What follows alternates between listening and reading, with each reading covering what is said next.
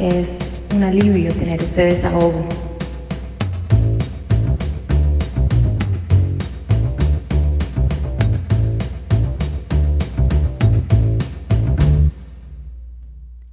¿Cómo entrar en los recónditos laberintos de la mente femenina? Esas ideas o pensamientos que nos oprimen por dentro, que nos hacen sentir ansiosas, inseguras, relegadas a la indiferencia y en últimas no escuchadas. En nuestro episodio de hoy hablaremos de qué es el desahogo.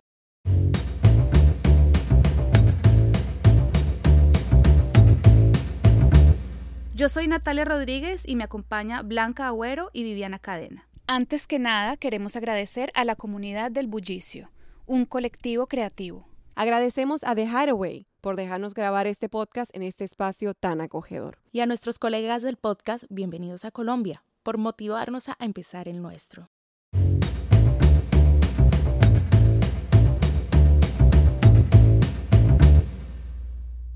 Bueno, quisimos ver qué preguntan en Google las mujeres para tener una idea. Y según un artículo del periódico español El Mundo, las mujeres consultan por el mal olor de sus genitales casi tanto como los hombres por el tamaño de su pene. Y es que por cada mujer que pregunta sobre el tamaño del pene de su pareja, 170 hombres lo hacen.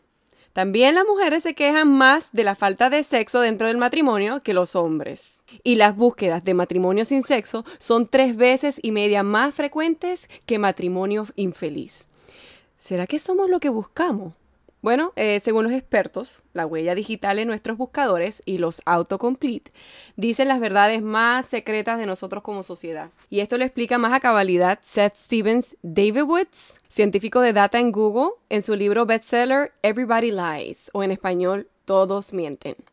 Y el experto en data dice que la razón por la que Big Data no miente es porque no hay nadie que nos juzgue nos pregunte a la hora de hacer la búsqueda. Así que sale reflejado tal como somos. Si somos racistas, si nuestras preferencias políticas, nuestras fantasías sexuales más secretas, todo, todo. Bueno, aquí les voy a dar la lista, las top 9 de las búsquedas secretas que realizamos nosotras las mujeres en Internet según VIX.com y son, número 1, ¿cómo enamorar a un hombre? Número 2, ¿cómo vengarme de mi ex? Número 3, ¿Cómo excitar a un hombre? Número 4. ¿Cómo saber si mi novio es gay? Número 5. ¿Cómo conseguir un novio millonario? Número 6. ¿Cómo tener el cuerpo perfecto? Número 7. ¿Qué hago si se me olvidó tomarme la pastilla anticonceptiva? Número 8. ¿Cómo saber si estoy embarazada? Número 9. ¿Cómo salir bien en una selfie?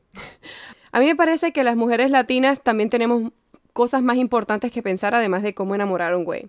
Y lo más que me gustó fue buscar quién estaba buscando la palabra feminismo en el mundo con más frecuencia en Google. Y para orgullo nuestro, los primeros países que aparecieron fueron Chile, España, Argentina, Uruguay, México, El Salvador, Paraguay, Costa Rica, Ecuador y Bolivia en ese orden. Así que nada, en lo personal, a mí me gusta más desahogarme con un amigo y ojalá que los que nos escuchen y nosotras siempre tengamos a esa persona en quien confiarles nuestros secretos y angustia sin temor de ser juzgado. Para mí la amistad es lo más valioso y porque en muchos casos pues es terapia gratis para el alma, ¿no? Pareciera que Google se vuelve como el oráculo, ¿verdad? Se vuelve como el confesionario, como que ahí lo buscamos todo y lo ponemos todo. Entonces, si tenemos dudas de que estamos embarazadas, vamos y le preguntamos a Google. Yo personalmente le digo el todopoderoso Google. vamos a preguntarle al todopoderoso Google. Es realmente encuentras todo.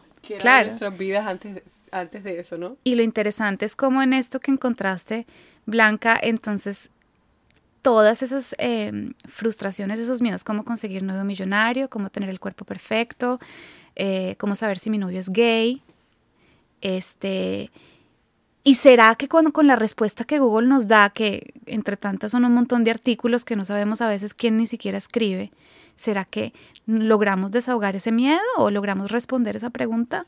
Leer algo que te dé la respuesta, te encuentras la tranquilidad que necesitabas.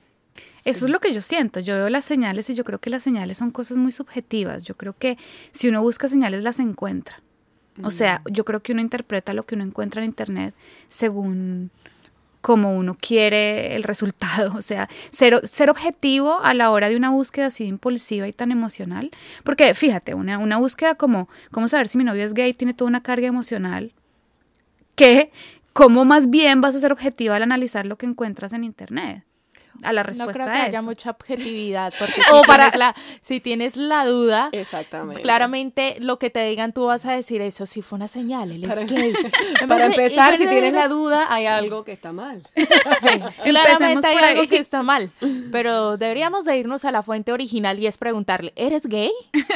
A él, directamente. directamente ¿eres gay? No a Google. Yo creo que además de eso también hay muchas plataformas en, en internet donde las mujeres se pueden desahogar, eh, chats, grupos de todo tipo que te puedas imaginar, desde las madres buscando consejos para sus hijos, Cierto. a mujeres profesionales buscando eh, consejos o, o desahogarse acerca de su vida profesional. You name it. Lo que, lo que tú quieras buscar, ese nicho lo vas a encontrar en, en internet. Es cierto. Exactamente. A veces nosotras las mujeres nos solemos encerrar en nuestros propios lugares internos, encerrarnos en nuestro sufrimiento, nuestras dolencias emocionales y mentales. Lo ocultamos de todo y de todos y simplemente lo evitamos, lo ignoramos. Si alguien pregunta, la respuesta es simple y sencillamente estoy bien. Pues básicamente desahogarse es aliviarse de una pena o una preocupación, es esa liberación, quitarse ese peso encima. Hay varias formas de desahogo y cada quien tiene su forma de hablar con alguien, salir una noche de fiesta, hacer ejercicio. Voy a, voy a nombrar unos puntos que me parecen como importantes cuando tú quieres un desahogo, desde adentro para afuera el conocimiento interno sobre tus emociones. En muchas ocasiones no somos conscientes de nuestras emociones y estas se pueden convertir en rabia, frustración y resentimiento, una serie de sensaciones negativas para nuestra mente y espíritu. Saber sacar todo, vaciar la basura, diría yo, es esa introspección en ti mismo, analizarte, preguntarte qué te molesta, qué te irrita, qué te frustra, qué está causando todas estas emociones, todo este negativismo en ti. Liberación, buscar con quién hablar, llorar, ser escuchadas. El amor propio, darte valor personal. Cuando tú llegas a ese punto en el que te encuentras a ti misma, tienes más claras tus propias metas, las tuyas propias, en tu equilibrio. Es conciencia de nosotras mismas, o sea, sí, es una búsqueda primero interior antes de una búsqueda en Google, diría yo, ¿no? Es primero conocerte a ti misma como mujer, saber qué es lo que está pasando alrededor, qué es lo que está pasando en tu interior, en tu cabeza, en tus emociones, para que tú sepas de qué te tienes que desahogar. Yo me puse un poco reflexiva con esta idea de escribir para hacer catarsis. Catarsis como lo que entendemos según el diccionario, que es el proceso de liberación o eliminación de recuerdos o emociones. Desde los años 80, la Universidad de Texas, un profesor que se llama James Painbaker y, y colaboradores desarro- desarrollaron esta técnica de la escritura expresiva en una parte para ayudar a mejorar los efectos nocivos de la inhibición emocional.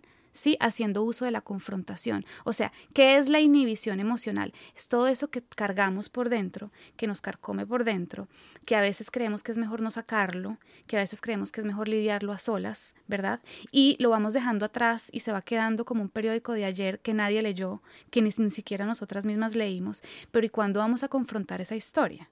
¿Cuándo vamos a confrontar esa, esa, esa frustración? ¿Sí?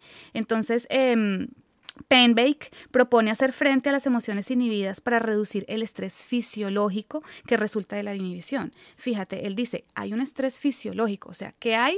Hay una, una carga física real de tener todas esas emociones ahí. Entonces él propone que la inhibición sirve como factor de estrés acumulativo en el cuerpo, es decir, reacciona como factor de estrés acumulativo en el cuerpo y se asocia con una mayor actividad fisiológica y la generación de pensamientos obsesivos, rumiatorios sobre el evento, sobre lo que sucedió, sobre el trauma, ¿verdad?